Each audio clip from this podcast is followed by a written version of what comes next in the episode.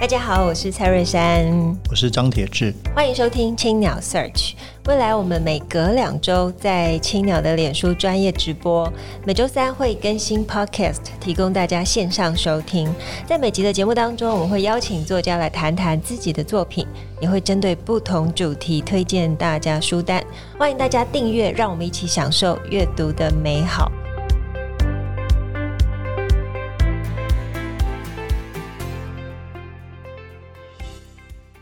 各位听众朋友，大家好，我是蔡瑞珊，我是张铁志，欢迎收听青鸟 Search。今天是节目第六十五集，我们很荣幸邀请到漫画家阮光明跟作家朱天心一起来跟我们聊聊这部改编漫画的《猎人们》，谈谈文学跟漫画改编的美好历程。我们欢迎两位，大家好，大家好，我是阮光明。哦，其实朱天心老师的《猎人们》是您二零零五年的出版作品。那这本书收录了几篇短篇哦，在我手上，对，朱天心《猎人们》。那这本书呢，哦，可不可以请老师先跟我们分享一下，为什么会想将猫称为猎人们呢？嗯，其实《猎人们》是里头的一个单篇，呃，也特定的写一只猫。那只猫，嗯，它是一个很非常特别的。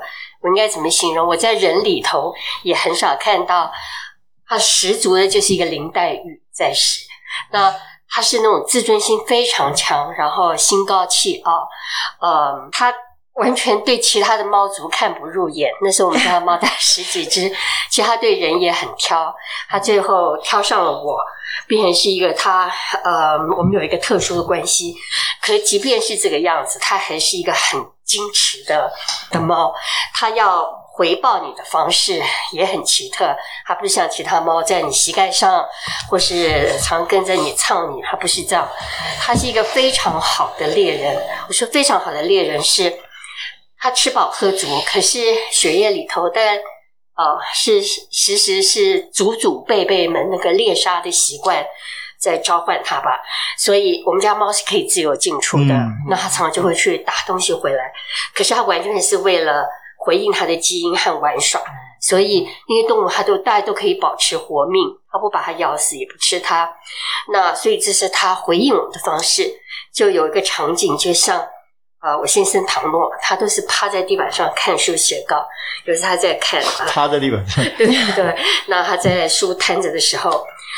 那只猫叫娜丽，顾名思义就是娜丽台风前夕来我们我们捡到的小猫。那它就跳进来，然后丢个东西在我先生摊开的书书上头，是一只还没有长毛的小老鼠。那只小老鼠也非常惊吓的蹲在书页上看我先生，两个人 两目四目相对，然后最后重伤还不能骂他或伤他自尊，像那个娜丽的。现在还要把书轻轻的合起来，说谢谢你，谢谢你，仿仿佛送的不晓得是一个 什么大礼，然后偷偷的放出去，呃，带回去放。那这是他的方式，他到现在还活着，是个呃，要是按人让按猫的年纪，是一个九十六岁的老太太。所以是是超过十五岁了吗？呃，二十岁，二十岁，哇哇，那真的非常非常好。那他到现在还是一个。林黛玉，你想想，她一个九十六岁林黛玉，我 是。日夜要跟她相处的话，是。一个什么状态？所以那篇是。针对她写，她是。一个既典型也很非典型的猫。嗯，我以前没有养猫之前，其实我并不太知道猫有这个猎人的特色。养出来发现它，哇，就在我们家抓蟑螂很厉害，就是。真是。快很蟑螂那么快，它可以看到，哎，这个发现它不久之后就在他手上那个玩这个蟑螂。这是非常有意思的事情。嗯、那这一次蛮特别的，就是说这个零五年的猎人们出书，那在今年从由这个反光明光明来改编成漫画，在这里面，在天心原来书里面是选了两篇。那这两篇是是是天心这边选择吗？为什么选这两篇？是编辑吗？还是编辑的？那那那你应该了解编辑的想法，还是？呃，也许我觉得这两篇是一个，一个是街猫，一个是家里的猫，哦、都是因为跟人的际遇曾经非常非常深刻的那个生命纠结，那他们的结结果或是呃生命离开的时候方式也不同。嗯、一个是虽然是街猫，可是我们非常饱满，非常完美的就是在我们手上离开，那反而是从小带到大的家猫，到最后，对李家宝是我觉得那是一个嗯，是我的大一个忏情吧，一个忏悔，是。等于就是曾经这么亲密，这么你是他这个世界唯一的最重要的，可是。其实我们好多人都是这样，一个天大的理由，或是一个其实也不怎么大的理由，你就轻忽了这段这段感情吧，或是他对你的生命中最重要的，所以以至于会对他造成很大很大的伤害，甚至离开。那嗯，且大概我觉得他们会觉得这这两个都是一个不同的典型，可是都有个人和貌很深刻的一个。生命的痕迹在里头。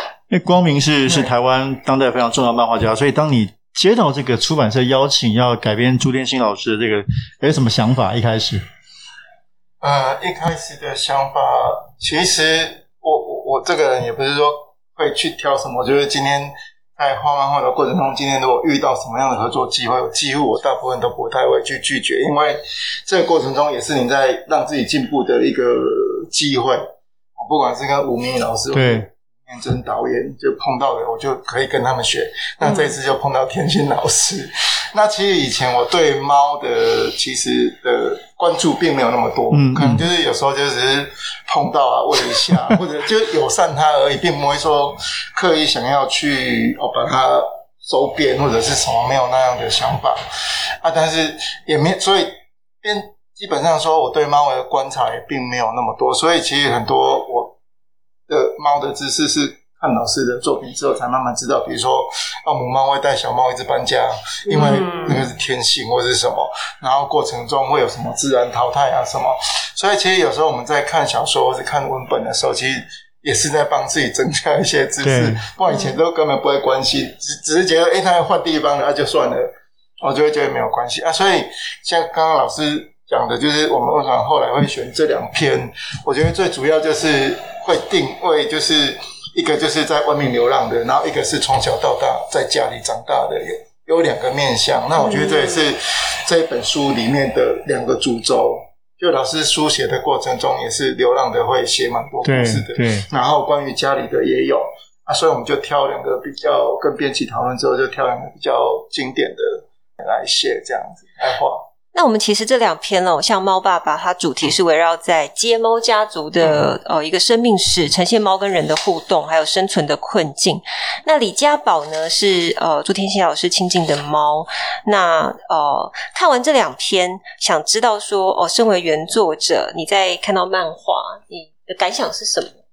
嗯嗯，其实我并不是一个呃。就是主要我的阅读或吸收，就是图像或是影像，并不是我一个非常主要的来源。嗯、可是，嗯，所以我们在合作的开始，我们今天第一次见面，对，对啊，这个刚 刚才知道，太神奇了，对啊，呃，编辑有把呃阮老师的初稿呃给我看，我第一个第一次看到它里面的猫是有颜色的，嗯，然后人是灰调，只是影在背后的，嗯，我就说这个对了。这个是，呃，其实也是写这些书很想提醒大家的，嗯、就是这个地球或这个城市，不是只有我们人灰色的。唯我独尊，或是我们甚至可以决定其他生灵哪些是有用没用，嗯、哪些该活，哪些该除之而后快。那很想，呃，把那个那个聚光灯，让其他我们其实生命里或生活里头四处所在的各种生灵。让大家也可以目光所及。那嗯，当然，我觉得最后看到成品的时候，会嗯，我会再次很吃惊，就是作为文字工作的时候，对那个图像或影像的小小妒忌，因为文字可以踩的比较深，那是绝对是对。那可是那个影像图像，它可以轻易的跨文化、跨年纪、跨什么？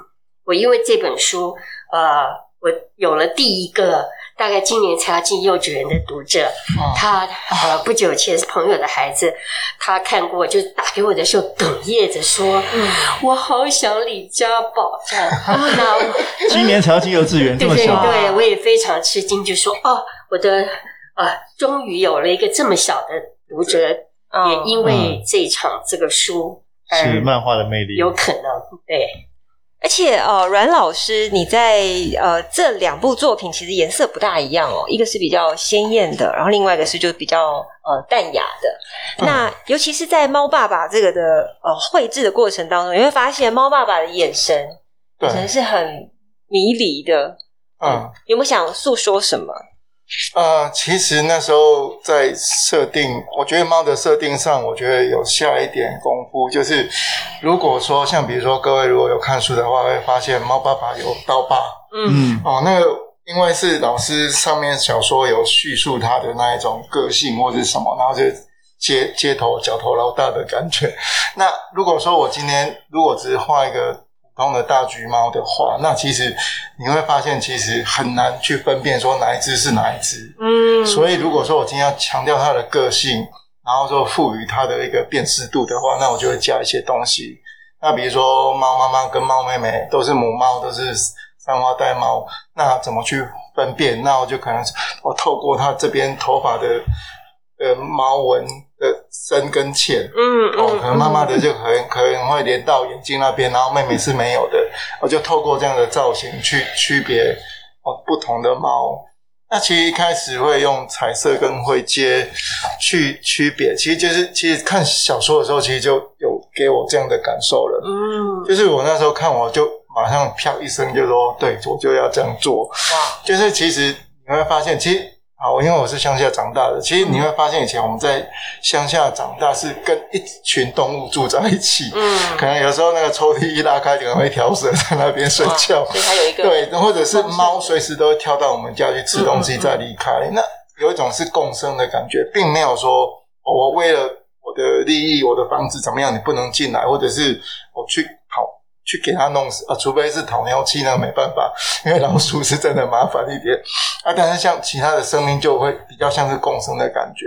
那我觉得这一本小说，我觉得主要也是在诉求这件事。其实不管人跟猫跟狗、流浪这些动物，我觉得就是要保持一个大家一个共生。然后我我我我会定料这样子的颜色，主要也是想说啊，提醒大家就是不要太冷漠，因为其实。我们都市反正是都市，反正都会用比较冷漠的东西去、嗯、去去对待所有的生命，包括人也是哦。对，就是我来上了台北的时候，刚上来也会有这种感觉，就是那一种隔阂会有一点点，会有点灰色的感觉。对，就是以前在乡下，真的碗拿着就可能去隔壁吃饭都 OK 这件事，现在可能人家会报警。你你几岁来台北的？我可能退伍后，可能那时候应该二十五岁。哦哦哦。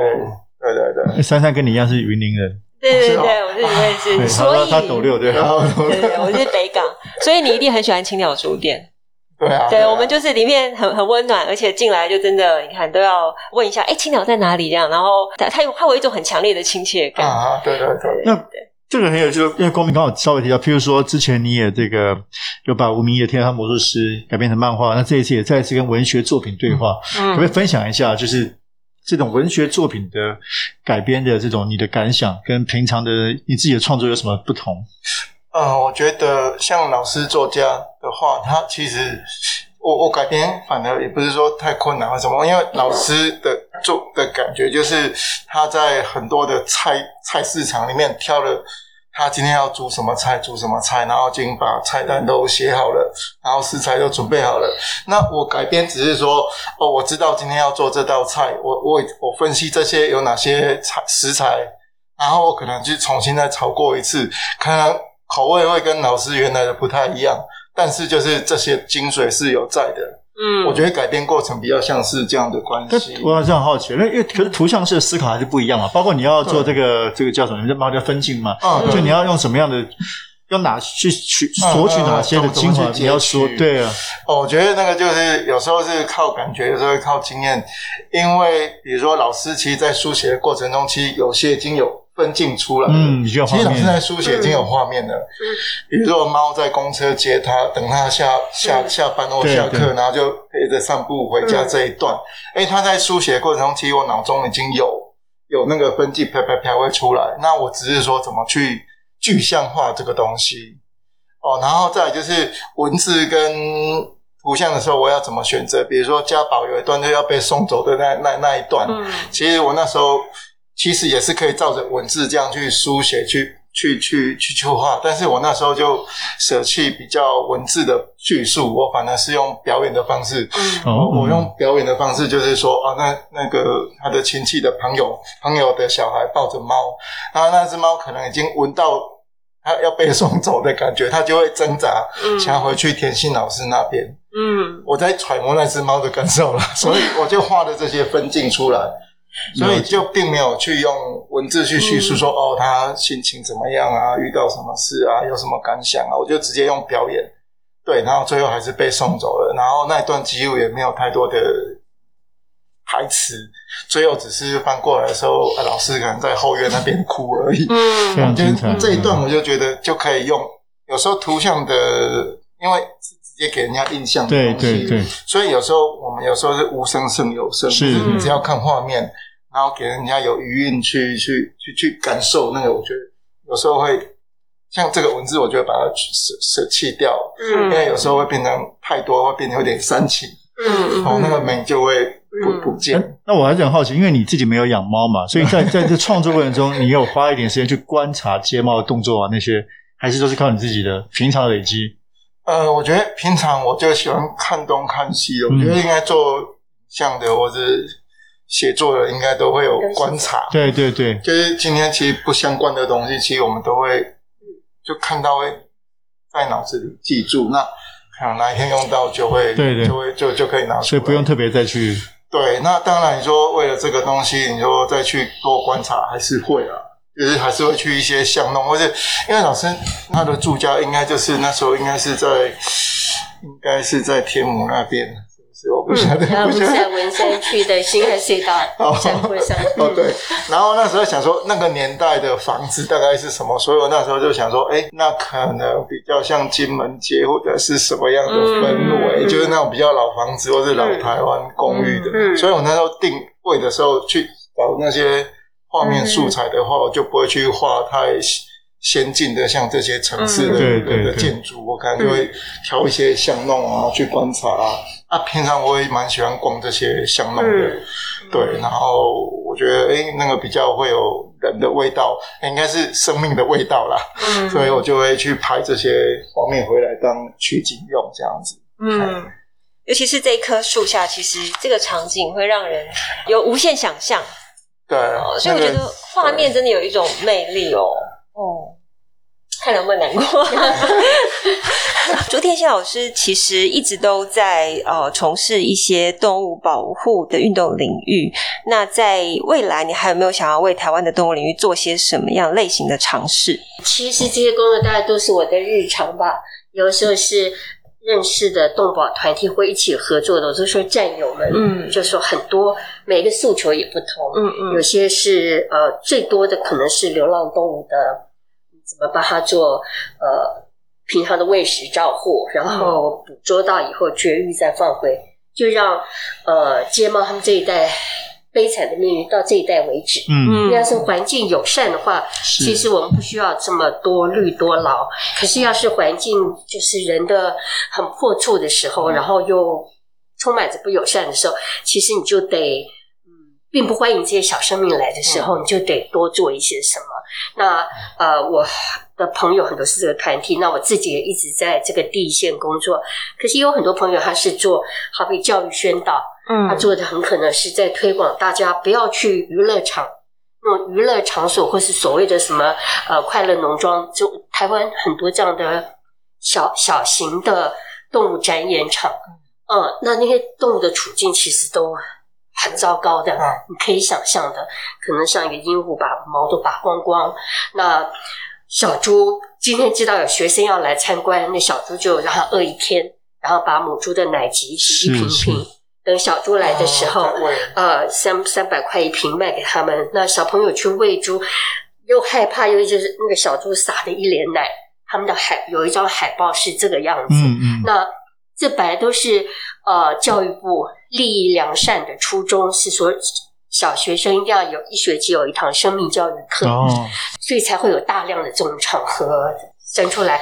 那等小朋友他们去这样的场合的时候，我觉得就是坐实了一个他们学得的是坐实了一个动物本来就是活该被我们吃，被我们用，嗯、被我们玩，好，会因为我们而死，就是他依然，我觉得是一个很负面的课程。是，那我认识这个团体，他们挡人财路的，在全岛偷偷拍了很多这些影片，那呃，他们也做成纪录片，然后哪个学校，嗯，起码一个公本的放映费，呃，提供，那他们就去播，很多的小孩或家长。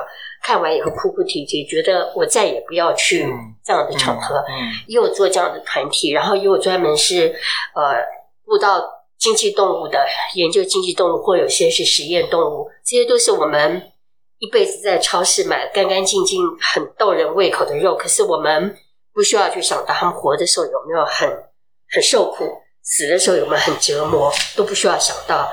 那实验动物更是了，都是在很干净、很明亮。呃，在这样的场合，然后他们饱受折磨这样一生，那我有很多很多这样子的团体朋友，有时候大家都彼此需要发声，需要什么都就彼此抱怨。那这大概就是我自己的日常。那至于我比较嗯，跟他们也许稍微比较不同的是，我还可以有一支笔，所以呃，我会。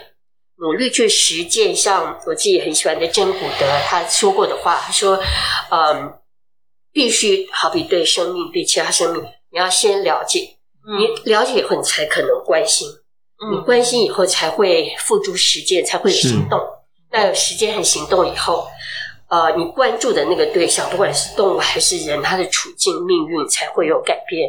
那所以，我觉得在这个书写部分的话，我大概始终是，呃，不管。”年纪多大，会体力多差，大概都还可以做的事情。嗯，太太棒了。嗯，那我们请呃二位跟我们分享一下你们最近在读的一本书。阮老师先吗？我最近在看的是应该是那个刘以霥的《酒徒》。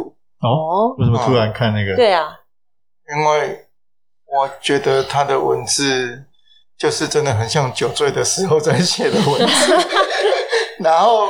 对，我觉得看他的东西，你会觉得就一直在好像一个醉汉，然后可能就心有所感，然后一直在书写的过程中，你你大概能可以感受到那一种感受。因为我自己本身也有也会喝酒，但是没有喝到他，可能没有喝到他那么多 那么醉，但是你可以从他文文字里面，对，可以读到那一种那一种氛围吧。我也蛮喜欢那一种，哦非常知名的重要的香港作家。嗯我们之前在两三年前，我们有用这本书去哦演绎过哦，我们有朗读哦演绎过一个作品，啊、在阅读节里面。对对，那我们朱天心老师呢？嗯、呃，正在读的是应该是今年初可能才出版的，呃，时报出版公司的嗯王俊雄的呃呃，完蛋，我居然忘了说明，什么编年啊？呃、他是去年出的吧？呃，去年是痛苦编年，这不对，他很厉害。俊雄是那个，哎，今年是哎，我怎么会居然忘了？每天看的，对，俊雄是个奇人，甜蜜吗？或是什么甜蜜编年？甜蜜编年，对对对，嗯，我觉得他是我我我感觉的一个我看到的一个奇观，因为他既又是呃网红作对广告人出身，对，然后在广告里是很一流的，非常。非常重要、知名、收费非常高的的文案，然后他也是收费非常高。太阳花时代那个大长花论坛的一战成名的，那我觉得他在，可是他对文学有一个非常的呃，非常把文学看得非常非常的纯粹，是，所以他在面对他写他的书的时候，他会把这些世间所有的。不管好的坏的，有的没有的，全部关在他的门外头，沉静下来写。那我觉得这个是很不容易的，因为我自己对所谓的网络书写有我自己的一个评价在。嗯嗯那嗯，我觉得可能凡此种种，这个形式最难的是一个沉静，因为。读者给你的是一个立即的反应，对对对。你每一篇啊，这篇何以点赞只有几百人，那一篇何以上万人，你会不自觉的很立即的被这个所拉动。嗯，那我觉得那个沉静下来那个品质是很难的。是是。那他在沉静之下，然后他自己的所有的呃的他的背后的资源，他的这么丰富的时候，我觉得他那个写的非常非常好看。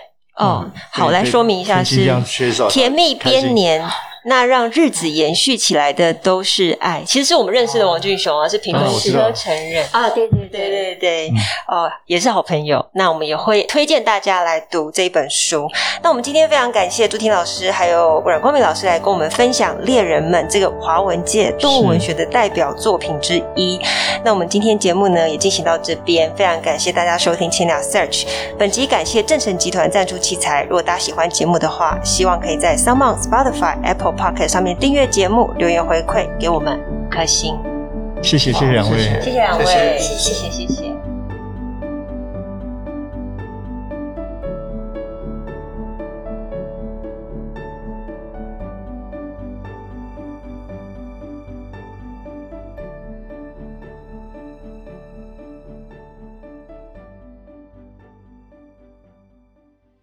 青鸟为你朗读。各位青鸟 Search 的听众朋友，大家好，我是朱天心。这次青鸟为你朗读，我将朗读漫画版《猎人们》的书中段落。李家宝是只白面白腹、灰狸背的吊睛小猫。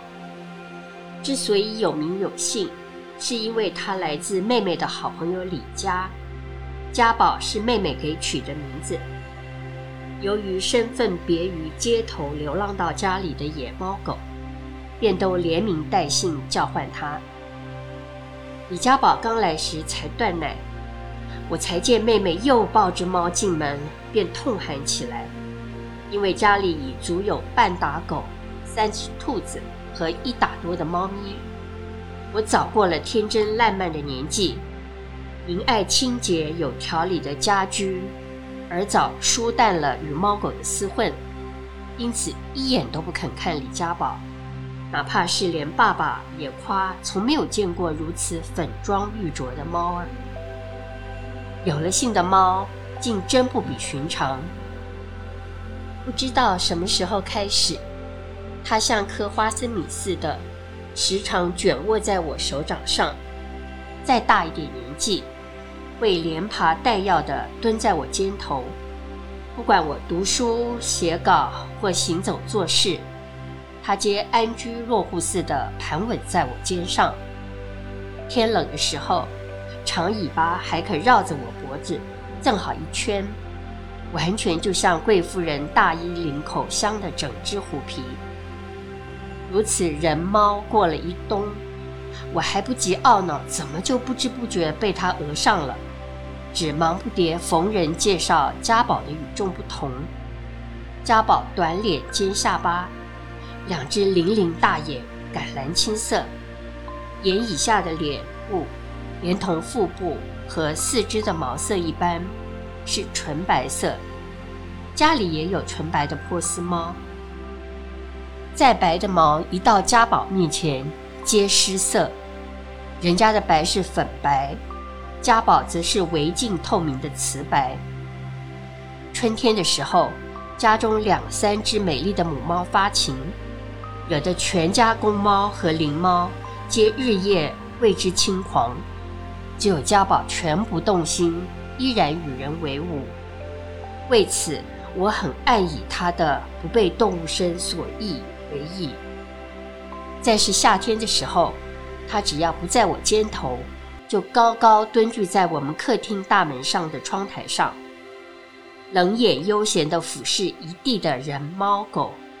我偶一抬头，四目交接，它便会迅速地拍打一阵尾巴，如同我与知心的朋友屡屡在闹嚷嚷的人群中默契地遥遥一笑。家宝这些行径，果然也引起家中其他人的称叹。有说他像个念佛吃素的小沙弥，也有说宝玉若是投胎做猫，就一定是家宝这副俊模样了。我则是不知不觉渐渐把家宝当做我的白猫王子了。